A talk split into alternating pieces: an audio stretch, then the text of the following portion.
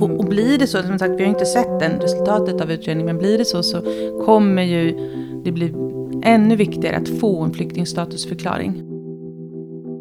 En del personer hamnar i situationen att de i princip måste välja mellan sina familjemedlemmar. Hej och varmt välkomna till Människor och migration. Podcasten som handlar om människor på flykt och deras rättigheter. Jag som pratar nu heter Maja Dahl och jag är kommunikationsansvarig på Asylrättscentrum som ger ut den här podden. Sverige ska ju få en ny migrationspolitik och vi på Asylrättscentrum följer självklart det arbetet och publicerar analyser och texter på vår hemsida. Och här i podden tar vi oss an olika delar av kommittéarbetet och analyserar vilka juridiska aspekter som man måste ta hänsyn till. Vi har tidigare släppt ett avsnitt eh, där vi med gästen Annie Reuterskiöld diskuterar krockar mellan politik och juridik i migrationspolitiken. Och ett avsnitt om rättssäkerhet eh, och ett annat om familjeåterförening. I dagens avsnitt så ska vi prata om försörjningskrav. Eh, för de personer som vill återförenas i Sverige så finns nu en diskussion om försörjningskrav. Alltså att personer som fått uppehållstillstånd i Sverige ska kunna visa att den kan försörja dem, den person som den vill ska komma hit.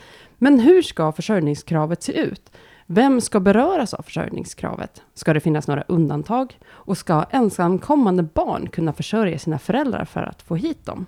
Ja, med mig för att reda ut det här har jag som vanligt Asylrättscentrums chefjurist Anna Lindblad. Välkommen! Tack så mycket. Och Sofia Rönnapesa som är den jurist här på Asylrättscentrum som har upp, som uppdrag att hålla särskild koll på den parlamentariska utredningen. Välkommen! Tack! Även välkommen till Majas hund! Vi sitter ju nu i köket hemma hos mig. Jag är så himla glad att äntligen få se mina kollegor. För det är så här, coronatider så får man inte umgås så mycket. Det är jätteroligt. För den som lyssnar så har vi en liten älg mellan oss. Mm, gud ja. Eller sju falafelmått som är det, sven- det malmöitiska måttet för avstånd. Precis, och där får ni en liten in, insikt också i vilka dialekter som ni kan koppla upp med vilka röster. Skåningen är Sofia. Ja. Yeah. Bräke stockholmska Anna. Ja, precis. Och den som kommer ställa lite knepiga frågor, det är Maja. Toppen. Eh, men det tycker jag att vi hoppar direkt in i dagens, eh, dagens ämne. Och om ni tycker att det är lite störigt ljud här bakom så får vi göra som man gör helt enkelt. Ta det onda med det goda och göra det bästa av situationen. För det här är vår studio just nu. Mm. När vi nu sitter här idag så ska ju den parlamentariska utredningen träffas imorgon för att diskutera Sveriges framtida migrationspolitik. Och en av de saker som ligger på bordet är ju om det ska finnas ett försörjningskrav. Om vi börjar med det allra mest grundläggande. Vad är ett försörjningskrav, Anna? Ja, försörjningskrav kan ju se olika ut, men i eh, Sverige då, i den svenska migrationsrätten, så betyder det att man måste ha en viss inkomst och en viss storlek på sitt boende. Om vi då tittar på i svensk migrationsrätt så har vi haft försörjningskrav även i utlänningslagen. Hur Precis. såg det ut då? Precis, det stämmer. Eh, det var ett försörjningskrav, men eh, det var förenat med så många undantag att i praktiken då så drabbade det ingen kan man säga. Och inte då de skyddsbehövande. Mm. Medan man nu med tillfälliga lagen så finns det ju ett försörjningskrav både för flyktingar och alternativt skyddsbehövande. Och det där är någonting som ofta personer som vet lite grann men inte så jättemycket om eh, migrationsrätt blir väldigt förvånade över. Eh, att det även då gäller flyktingar. Mm. Och du som då jobbar som asylrättsjurist, eh, Sofia, och företräder de här personerna. Vad innebar den skärpningen som skedde då 2016 med, i och med den tillfälliga lagen? Ja, det har varit eh, flera väldigt, väldigt tuffa ärenden att eh, ta del av. Det, om jag kan ta några exempel liksom på den typen av ärenden man har kunnat se i och med ett försörjningskrav som då läggs på skyddsbehövande. Det är ju personer som har flytt från konflikt och som i Sverige lyckas skaffa sig ett jobb och lyckas ha en inkomst och där de inser att deras ekonomi kommer räcka till antingen deras fru eller ett barn eller två barn. Och att det här att i och med att det finns en viss inkomst man ska nå upp i och det kan jag förklara också lite närmare sen men det är kravet är olika högt beroende på hur många i din familj som kommer hit. Det gör att en del personer hamnar i situationen att de i princip måste välja mellan sina familjemedlemmar. Vilka de har för möjlighet att, att ta hit. Och jag tror att det är en sån situation som är nästan till obeskrivlig att, att placeras framför. Var, hur, hur väljer du mellan familjemedlemmar? Vem som du ska lyckas få hit. Liksom. Och det är ju så att försörjningskravet initialt kan ju tänkas vara så att säga eh, bara frågan, det är klart man ska ha ett jobb. Men, men eller om man tycker det liksom. Men eh, man ska komma ihåg också att var man lägger sig på skalan över var försörjningskravet ska ligga har också en väldigt stor påverkan på i vilken utsträckning det påverkar de människorna som, som behöver uppfylla det. Och ni nämnde ju nu att, att eh, tidigare i och med att vi hade försörjningskrav med utlänningslagen, men när den tillfälliga lagen eh, då eh, röstades igenom så skärptes försörjningskravet och också har ehm, i praktiken funnits, inte bara i, i, teorin. Men vem satte då nivåerna när man eh, bestämde hur försörjningskravet skulle se ut framöver? Det har Migrationsverket gjort. Ehm, Regeringen kan ju ge en föreskriftsrätt åt eh, en myndighet, eh, ett bemyndigande då, att eh, bestämma hur det ska se ut. Och så det är Migrationsverket som har satt själva nivåerna efter att regeringen har sagt åt Migrationsverket att göra det. Och det man kan säga om vilka nivåer det är, alltså det man säger generellt sett är att, eh, nu, nu läser jag lite här från, från föreskriften, men eh, eh, man ska ju ha en inkomst som efter avdragen boendekostnad eh, motsvarar ett så kallat normalbelopp. Det innebär alltså att efter hyra så ska du, om du är ensamstående vuxen, ska du då ha 5 000 ungefär kronor över. Om du är då om du ska kunna försörja sammanlevande makar eller sambor, alltså om du vill få hit din, eh, din partner, så ska du ligga på 8264 kronor. Ehm, för varje barn till och med sex år så ska det då tillkomma 2654 kronor. Och om det är för varje barn som är sju år eller äldre så ska det, eh, är det fråga om 3055 kronor. Um, och räknar man ihop det här så ser man ju ganska snabbt att uh, efter hyra så ska du ha en, du ska ha en väldigt bra inkomst. Eh, om du vill ha möjlighet att få hit din familj utifrån försörjningskravet. Det man faktiskt kan komma ihåg är att i och med de nivåerna som man ändå kan behöva komma upp i så blir också försörjningskravet i en del fall ett faktiskt förbud. Så att försörjningskraven är bara, inte bara en fråga om vilka villkor man ska lägga på det utan man måste också förhålla sig till ska människor ha rätten att träffa sin familj? För i praktiken så i vissa fall så blir försörjningskravet skillnaden på den möjligheten eller inte.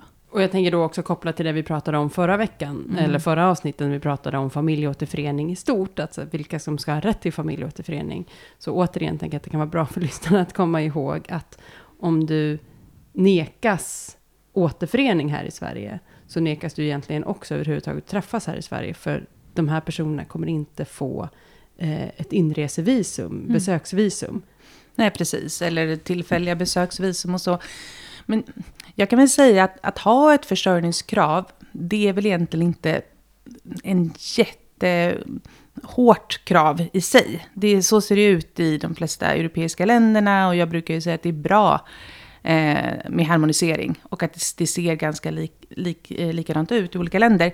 Men eh, försörjningskravet måste ju ha undantag och det är det vi har upplevt de senaste åren, att det har slagit så oerhört orättvist mot vissa personer. Eh, man tänker sig ju kanske den här familjen då som ska leva tillsammans, men det är inte alls alltid så det ser ut. Det finns ensamstående mammor som vill få hit sina barn, som inte kommer, har inte en möjlighet att komma upp i det här kravet. Man, man, man glömmer bort dem. Sen också, vi har ju haft eh, ärenden med pensionärer, funktionshindrade, eh, sjuka personer. Eh, och eh, kvotflyktingar, alltså personer som har tagits till Sverige genom FNs kvot. Alltså det är här de ska vara för att få skydd. Det har FN bestämt då, tillsammans med Migrationsverket. Och som sen inte kan få hit resten av familjen som sitter fast i ett flyktingläger. På mm. grund av försörjningskravet. Så det har ju slagit väldigt hårt och orättvist för att det inte har några egentliga undantag. Håller du med?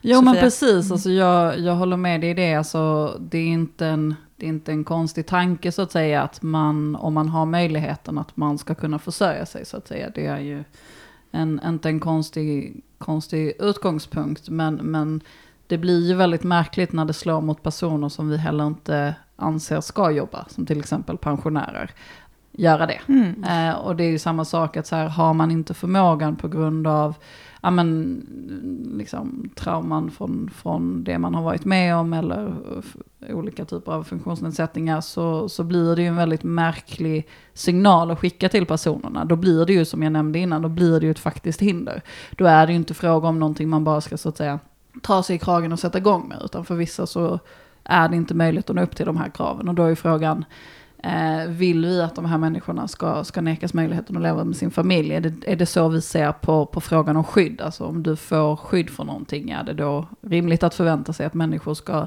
leva utan att, att vara nära sin familj? Mm. Mm.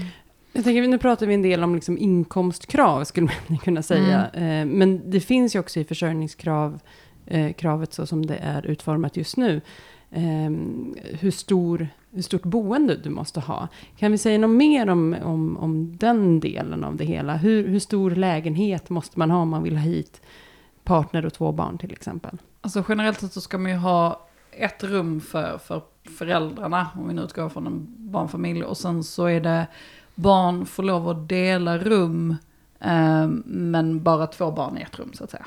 Det, det är väl det som är utgångspunkten. Och har man mer än två eller tre barn så är det klart att det kan bli ganska tufft att uppfylla de här kraven. Och det, alltså i, i städer som Stockholm så är ju eh, trånga bostäder en del av normaliteten någonstans. Så det gör ju att ibland så blir bostadskravet också en, en faktor eh, som, som kan leda till problem. Eh, samtidigt som att det är klart att det inte heller är märkligt att ha eh, en strävan bort från trångboddhet. Mm. Men det är klart att det, det blir ju ibland surrealistiskt när vi har liksom, jag har haft ärenden där vi har liksom Um, barnen sitter fast i då kanske ett, ett land som de själva har flytt till. Um, som, som, där de lever väldigt oskyddat och papperslöst utan liksom, trygghet.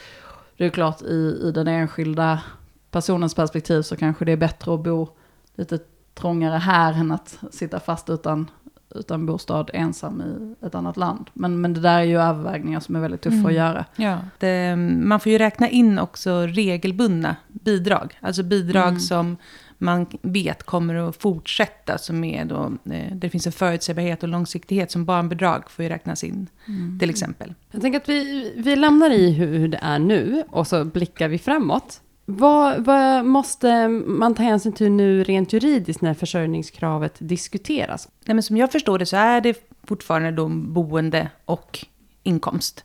Eh, men sen måste man ju också förhålla sig till den praxis som kommer från EU-domstolar och, eh, och annan internationella då. Ja, alltså man har ju rätt att så att säga ha ett försörjningskrav. Det, det framgår ju i, i EU-rätten. Mm. Eh, men EU-rätten har ju också lite krav på flexibilitet när det kommer till hur försörjningskravet ska vara utformat. Man mm. kan inte sätta det hur strikt som helst, utan till exempel, nu har vi inte varit inne på det så mycket, men eh, ett av de undantag som finns kopplat till försörjningskrav är att flyktingar måste ha möjlighet att inom att om de söker inom tre månader från det att de har flott sin flyktingstatus så har de då möjlighet att undantas från försörjningskravet. Eh, och det undantaget finns lite regler till exempel i EU-rätten kring både ett att det ska finnas, du måste ge den här möjligheten, så flyktingar kan du inte ta bort från den undantagsregeln. Men också hur man ska förstå den undantagsregeln och eh, hur man ska bedöma så att säga eh, frågorna däromkring. Så att, mm. eh, hit, kan... Ja, precis. Och hittills har ju regeringen och sagt då att samma ska gälla för alternativt skyddsbehövande. Men nu ser vi ju också att det finns förslag som ligger om att eventuellt ta bort den här eh, tre månaders eh, möjligheten för alternativ skyddsbehövande. Vilket är ju någonting när, eh, när man som jobbar med de här frågorna läser det förslaget blir lite, lite förvånad. För att det är en ganska eh, grundläggande idé skulle jag säga att eh, personer som har flytt inte kan förväntas uppfylla försörjningskravet Eh, så att säga i direkt eller nära anslutning till att de kommer hit. Samtidigt som de såklart har ett stort behov av sin familj för att kunna så att säga påbörja sitt liv här i Sverige. Eh, och med den utgångspunkten så är det ju förvånande att då ta bort en grupp som då uppenbarligen är i behov av skydd och som har bekräftats liksom riskera allvarliga konsekvenser vid ett återvändande. Att då ta bort dem från den är ju, är ju en förvånande vändning i hur man ser på, på de rättigheter som skyddsbehövande ska ha. Verkligen. Och vi kunde ju läsa om det igår i media då, att man har planerat att ta bort den här eh, mm. tre månaders fristen för alternativt skyddsbehövande. Och det kommer ju slå jättehårt mot många. Och jag tror att det är väldigt viktigt att man, att man förstår att det finns ingen jätteskarp gräns alltid mellan vem som är en flykting och vem som är en alternativ skyddsbehövande. Utan det är ju en bedömningsfråga. Mm. Och eh, även då man tittar på skälen som man kan... Eh, eh, även om man tittar på de skäl på vilka man kan få status som alternativ skyddsbehövande så är de kan vara väldigt, väldigt nära en flyktings. Eh, och på samma sätt då alternativt skyddsbehövande flyr också många gånger från krig. Mm. Eh, vilket ju gör en familjeåterförening helt omöjlig under lång tid framöver. Ja, och det man också ser är ju att de, de som är familjemedlemmar är ju vanligen i, i liknande situation som den som har flytt. Så att eh, det här är ju, det här har vi pratat om innan också när vi pratade Mm. om familjeåterförening, men just att eh, det här är ju en laglig väg in för människor som har behov av skydd. Eh, Ja.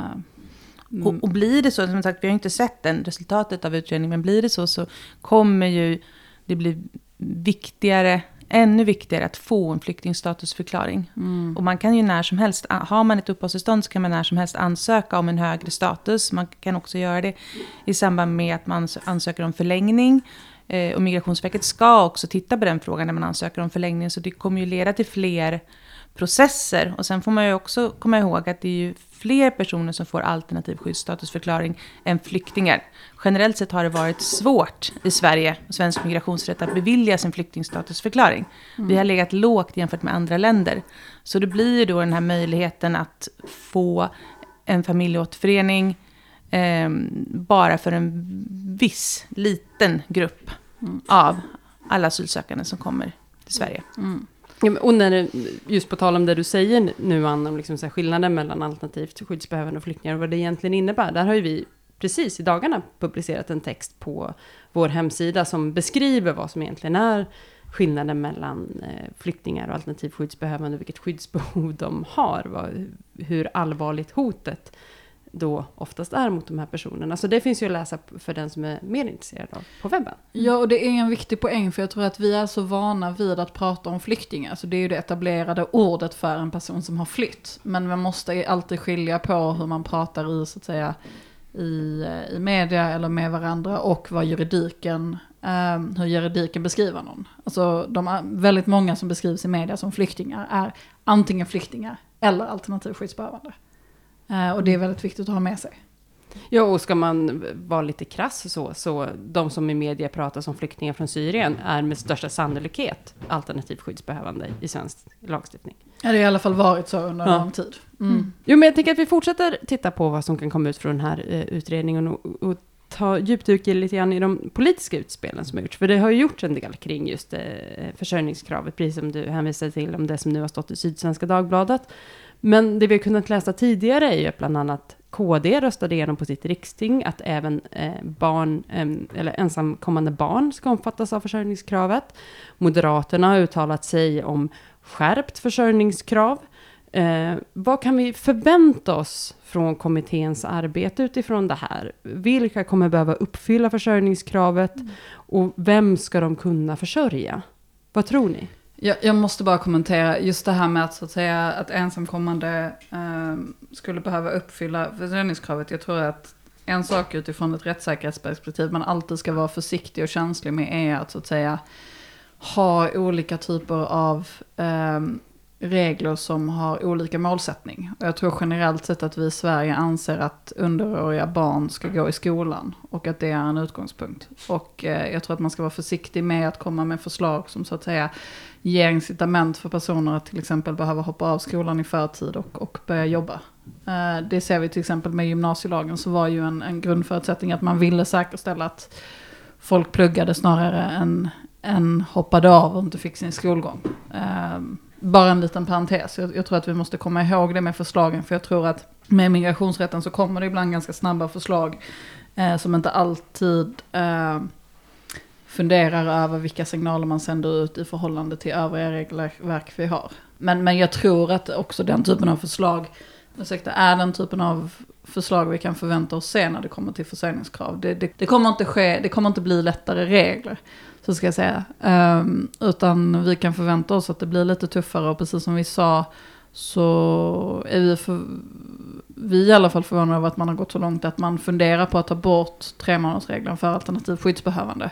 Vilket ju helt klart är en riktning av en rejäl skärpning. Mm. Eh, och eh, jag, vi ser inte jättemycket tecken på att det, det är någonting annat som kommer komma där utöver. Om det blir högre, om det blir ännu högre ekonomiska krav, det, det har vi inte sett än, men, men det skulle inte vara omöjligt. Nej, nej, det skulle inte vara omöjligt med en skärpning. Jag hoppas ju på att man backar från det här med att ta bort tre månaders fristen för alternativt eh, skyddsbehövande.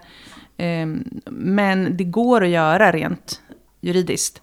Samtidigt så finns det ju exempel från EU eh, som säger att eh, alternativt skyddsbehövande och flyktingar ska behandlas så lika som det går. Att man ska sträva efter i alla fall.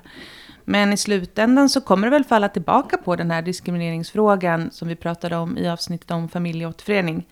Att det ligger ett mål i Europadomstolen, eller det ligger flera, men ett av dem ligger i Grand Chamber eh, som heter MA mot Danmark, som ska avgöra ifall man får diskriminera alternativt skyddsbehövande när det gäller då möjligheten till familjeåterförening, som möjligtvis kan även ge svar på den här frågan.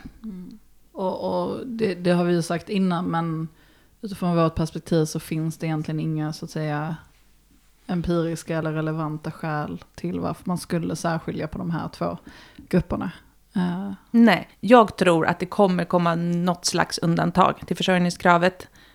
Jag ser att det måste göra det. Vi har drivit så pass många mål under de här åren och det ska man komma ihåg att de här personerna som får avslag på försörjningskraven har ju inte rätt till en advokat. Utan de får ju överklaga själva eller ha någon som hjälper dem eller vända sig till jurister då. Ehm, så, ehm, och vi har drivit flera mål som vi har fått igenom som har rört till exempel då pensionär och personer med funktionsnedsättning. Ehm, så att ä, någon slags ventil ser jag som absolut nödvändigt. Mm. Ja, och den argumentationen vi har drivit har ju ofta varit kopplad i den internationella rätten. Exakt. Eh, vilket innebär att den argumentationen kommer kunna fortsätta drivas även om det nekas i svensk rätt. Vilket innebär att alla kanske inte kommer få den rätten, men att det är klart att eh, även om inte alla kommer få tillgänglighet till den rätten så kommer vi att eh, såklart driva de här ärendena. Mm. Eh, både nationellt och internationellt. Absolut, och vi har även drivit flera mål som rör just den här tre månaders fristen. Ehm, I lite olika eh, typer av frågor, till exempel så var det en person som fick status som alternativt eh, skyddsbehövande och sen fick status som flykting. Och då menade Migrationsverket att då kunde, hade man inte rätt till den här tre månadersfristen, men det ändrade domstolen. Det där ärendet är verkligen att det var ganska tydligt från, från lagtexten hur man skulle Mm. läsa det. Men det visar också ett exempel på där EU-rätten rakt av tillämpas och måste få gehör Ja. i den svenska rätten. Och det var inte heller bara ett sånt ärende, utan Nej, nej. Det var flera sådana där man Mm. hade gjort den bedömningen. Och även ehm, så finns det en dom från EU-domstolen som säger att om man inte klarar att söka inom tre månaders fristen på grund av, jag tror att det är objektivt ursäktliga omständigheter, så kan man få ett undantag. Och det har vi inte heller sett i, i våra ärenden, då personer som vänder sig till oss. Så även där menar jag att det talar för att det kommer komma.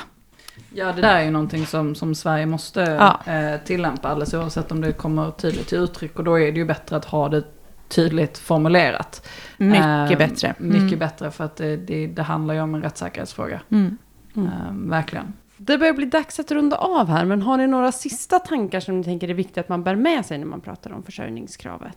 Ja, det är viktigt att komma ihåg att eh, även svenska medborgare kan drabbas av försörjningskravet. Och det var ju någonting som lyftes från vårt håll och flera andra juristers håll när det infördes. Att, att det kanske är det som kommer att göra att man, man ändrar eller mjukar upp försörjningskravet, att även svenska medborgare kommer att drabbas. Men det har vi ju inte sett. Och eh, alltså vi har ju sett att det även har tillämpats för svenska medborgare, men att eh, det har inte blivit protester. Och jag tänker att det är ju en helt, det är en mycket mer resursstark grupp eh, som kan ordna det för sig när man känner till Sverige och svenska förhållanden på ett annat sätt än vad en nyanländ person kanske kan göra. Sofia? Ja, men jag tror ändå jag vill liksom lite summera eh, frågan om försörjningskrav till ändå en påminnelse om att det här är liksom en, en väldigt grundläggande fråga kopplat till rätten till familjeåterförening. Och alla diskussioner om försörjningskrav eh, kan ha extremt långtgående konsekvenser. Det kan ju kännas som så att säga om, ja, men så länge vi har klarlagt rätten till familjeåterförening så är försörjningskraven liksom ett komplement eller en fråga utöver det. Men eh, det är verkligen i kärnan av om den här rättigheten faktiskt ska vara möjlig att tillgängliggöra sig. Eller om det bara ska vara en teoretisk fråga. Och rätten att, att få leva med sin familj ska ju i allra högsta grad vara en, en faktisk möjlighet och inte bara någonting i teorin. Och jag tänker med, med, med liksom den ingången så tänker jag att det just nu i dessa dagar med liksom corona eh, och hur det påverkar samhället så blir ju den här frågan, alltså om, om tidigare om bostadsfrågan har varit en ganska stor del av det här att, att man ser hur migrationspolitiken jackar in i bostadspolitiken så ser man ju också allt tydligare då också hur det jackar in i arbetsmarknadspolitiken. Mm. Vi ser att det är så himla många som kommer förlora sina jobb och att det troligtvis många av dem är personer som är nyanlända i Sverige. Mm. Så att jag tror att eh, för vår del på Asylrättscentrum så kommer det här bli en fråga som kommer hänga i i ganska många år. Mm. mm. Verkligen. Från Verkligen. den här perioden med den deppiga tanken och mm. hur vi ser mm. arbetsuppgifterna uh, bygger upp sig så avrundar vi på det positiva sättet som vi alltid gör på våra måndagsmöten. Mm. Har ni några goda nyheter? Eh, jag har en extremt nördig god nyhet eh, som är att eh, Migrationsöverdomstolen har eh, sagt att de ska pröva frågan om upphörande av skyddsstatusförklaring för alternativt skyddsbehövande. Och det här är ju just när regleringen av upphörande av skyddsstatus och därmed återkallande då av ett tillstånd. Det är ju någonting som vi har pratat om och skrivit om mycket eh, på Asylrättscentrum och vi har ju verkligen efterfrågat praxis. Det finns internationell praxis men det finns ingen svensk praxis. Så det var bra. Och så har de också släppt upp ett mål om gymnasielagen. Oh. Men, men just det bara... Är det skett? men om man tittar på just bara det du säger om upphörande eh, för personer som kanske inte är helt insatt så handlar det också om när man ska förlänga sitt uppehållstillstånd, eller hur? Ja, det kan komma in i, i olika skeden av processen, men det absolut vanligaste är när man söker förlängning, då ska Migrationsverket titta på eh, har den här personen fortfarande ett skyddsbehov, vilket de jag anser i nästan alla fall. Eh, och de ska också titta på, finns det andra grunder för uppehållstillstånd? Ska personen ha en högre status som vi pratade om i början av, av den här podden? Eh, och eh, juridiken kring det regleras nästan uteslutande idag i ett rättsligt ställningstagande från Migrationsverket som jag tycker är väldigt bra. Men vi behöver ju domstolspraxis. Det här har ju inte blivit en så stor fråga innan eftersom de allra flesta har fått permanenta uppehållstillstånd för. Exakt. Så, så dök inte den här frågan upp lika ofta. Mm. Eh, men, men vi kommer ju se det här mer och mer. Och vi, allting tyder ju på, även det vi har sett nu skrivit i media från förslagen och sådär, att, att tillfälliga uppehållstillstånd kommer vara utgångspunkten. Och det gör att vi förmodligen kommer se fler av de här diskussionerna. Ja, och, och mer praxis. Och där tänker jag att Migrationsöverdomstolen kommer att titta då på eh, skyddsgrundsdirektivet och hur man tänkte när man tittade just på de alternativt skyddsbehövande, för den regleringen är eh, lite speciell för mm. Sverige. Sofia, hade du någon god nyhet? Ah, jag hoppades att jag skulle slippa eh, behöva göra det här. Just nu är det, det, det är tuffa dagar för goda nyheterna. Mm. Eh, Okej, nu tänjer jag gran, verkligen gränserna för vad som är god nyhet eventuellt. Men jag tycker att det är bra att eh, vi ser förslagen som ändå någonstans diskuterar i diskuteras i den parlamentariska utredningen och att de kommer ut och att folk får se vad det är som diskuteras. Eh, jag hoppas att det innebär att eh, journalister plockar upp de här bollarna och, och frågar partierna om var de står. Eh, och att vi kan faktiskt få till en diskussion kring vad det är vi faktiskt vad den här parlamentariska utredningen faktiskt kommer komma och landa i. så att det är en, en god nyhet med viss viss förhoppning inbyggd. Att eh, nu, nu finns en möjlighet att faktiskt på allvar diskutera de här förslagen mer konkret. Och jag håller verkligen med. Vi har ju träffat eh, under det här året eh, personer som jobbar med de här eh, frågorna och ärendena som verkligen har trott på att det kommer komma någonting bättre än utlänningslagen ja. när kommittén är klara. och, och det känns verkligen skönt att nu vet vi, i och med det som har läckt då, Mm. lite mer hur, hur det ser ut så vi kan ta de eh, frågorna. Och det Ja. tänker jag att vi kommer att jobba med intensivt den närmsta månaden. Och är man journalist eller någon som jobbar med de här frågorna och behöver lite info eller uppbackning så har vi ju, vi har ju analyser och vi har också oss som gärna Ja. svarar på Precis, vad innebär det med tio års preskriptionstid till exempel? Till exempel. Mm. Där kan man ju gå in på vår hemsida så finns det en pressknapp man kan trycka på. Då kommer man direkt till mig. Mm. Mm. Eh, så ser jag till att en person som kan de här frågorna eh, hjälper er helt enkelt. Men ja, tusen tack Anna och Sofia för att ni satt och eh, gjorde det här lite tydligare för mig i alla fall kring försörjningskrav och vad som väntar framöver. Du som har lyssnat, tusen tack för det. Om du vill kommentera eller ställa frågor kring dagens avsnitt så kan du göra det antingen i kommentarsfältet på människor och migration eh, på Facebook eller så kan du skriva direkt till oss på Twitter på att sveref-org. Eh, du kan även kanske twittra direkt till Sofia och Anna. Absolut. Ja, det får man gärna göra. På, Jag hänger alldeles för mycket på Twitter. Eh, RRP Sofia. Att, RRP Ja. Sofia. Eller bara sök på mitt namn. Och jag heter Rebecka understreck Anna på Twitter. Toppen, då kan man göra det. Och om du som lyssnar också känner så här, gud vad, vad bra att Asylrättscentrum gör en sån här podd och att de tar sig tid att göra det. Det gör vi, men det gör vi för att vi just nu har finansiering för att kunna lägga tid på det. Och det har vi via Postkodstiftelsen och ett Europaprojekt som vi jobbar med. Men för att kunna fortsätta göra sådana här analyser så behöver vi stöd. Så du får jättegärna gå in på vår hemsida också och kolla hur du kan stötta oss att kunna fortsätta lägga tid på analyser och, och att förtydliga juridiken för allmänheten. Så gör, gör jättegärna det. Eh, med det sagt, tusen tack för att du har lyssnat och vi hörs om några, två veckor ungefär och då ska vi prata humanitära skäl. Det vill du inte missa. Ha det!